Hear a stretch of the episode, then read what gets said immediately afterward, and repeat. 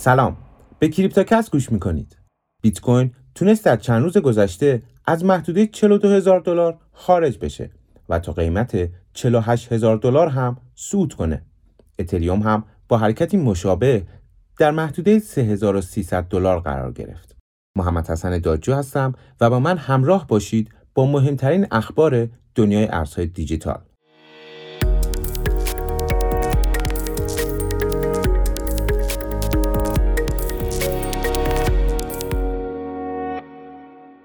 بیت کوین مدت طولانی رو درگیر نوسان حول حمایت 42 هزار دلار بود و بعد از پشت سر گذاشتن اخبار منفی هفته گذشته موفق شد یک روند سودی به خودش بگیره و در این بین آلت کوین های مثل بایننس کوین هم با رشد بیش از 20 درصدی نسبت به هفته گذشته تونستن نوسان های خوبی رو ثبت کنن.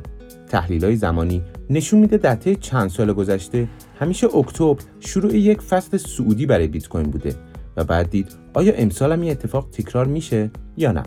تحلیلگرای زیادی محدوده 45 هزار دلار رو به عنوان کف قیمتی بیت کوین معرفی کردند و با توجه به عبور قیمت از خط میانگین 200 روزه خودش امیدوارن روند سعودی در بیت کوین آغاز شده باشه. آقای پالیهاپیتیا میلیاردر مشهور آمریکایی و مؤسس کمپانی سوشال کپیتال که همه اونو به اسم اسپاکینگ می‌شناسن اخیرا در مصاحبه فاش کرده سرمایه گذاری کلانی در بیت کوین کرده و اعتقاد داره بیت کوین به زودی جایگاه طلا رو در معاملات بین المللی می‌گیره همچنین داده ها نشون میده نهنگ های بازار حدود 706 میلیون دلار اتریوم خریداری کردند. منفی های هفته گذشته فرصتی برای سرمایه گذاری کلان ایجاد کرد تا خریدای خوبی را انجام بدن. در صورت تثبیت قیمت در این محدوده ها می‌تونیم شاهد رشد خوبی در آلت کوین هم باشیم و تحلیلگرا معتقدند سقف‌های قیمتی جدیدی در بازار ارزهای دیجیتال شکل خواهد گرفت. هرچند این افزایش قیمت به مزاق همه خوش نیامد. با صعود بیت کوین معامله که معاملات شورت یا همون معاملات آتی فروش در بیت کوین داشتن در طی این صعود ضرر کردند. داده ها نشون میده در کمتر از یک ساعت حدود 270 میلیون دلار در معاملات short liquid شدند. oracle غیر متمرکزی به نام Umbrella Network در محیط اتریوم شروع به کار کرد. در توضیح باید بگم oracle ا واسطایی هستند که به تبادل اطلاعات بین بلاکچین و محیط خارج از بلاکچین می‌پردازند. در این مورد Umbrella Network به تبادل اطلاعات درون زنجیره‌ای و تراکنش ها بین شبکه اتریوم و Binance Smart Chain می‌پردازه. این می‌تونه خبر خوبی به هر دو شبکه باشه چون در آینده قراردادهای هوشمند و پروژه های DeFi می‌تونن ارتباط بیشتر و کم هزینه تری رو در این دو شبکه داشته باشن. Umbrella Network اعلام کرده اونا به زودی تبادل درون زنجیره‌ای در بلاکچین های پالیگان، سولانا، کاردانو و آوالانچ رو هم انجام خواهند داد و به ادعای توسعه دهندگان اوراکل آمبرلا در مقایسه با رقبا کارمزدهای کمتری را دریافت می‌کنه صحبت از پالیگان شد تعداد آدرسه فعال در این شبکه در سه ماه اخیر 330 درصد رشد داشته و تعداد آدرسه فعال این شبکه از شبکه اتریوم پیشی گرفته.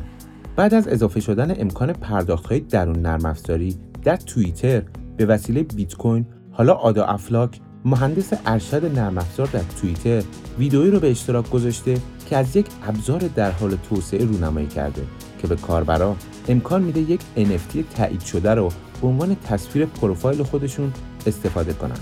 بازار NFT ها یا همون توکن های غیر مثلی به سرعت در حال گسترشه.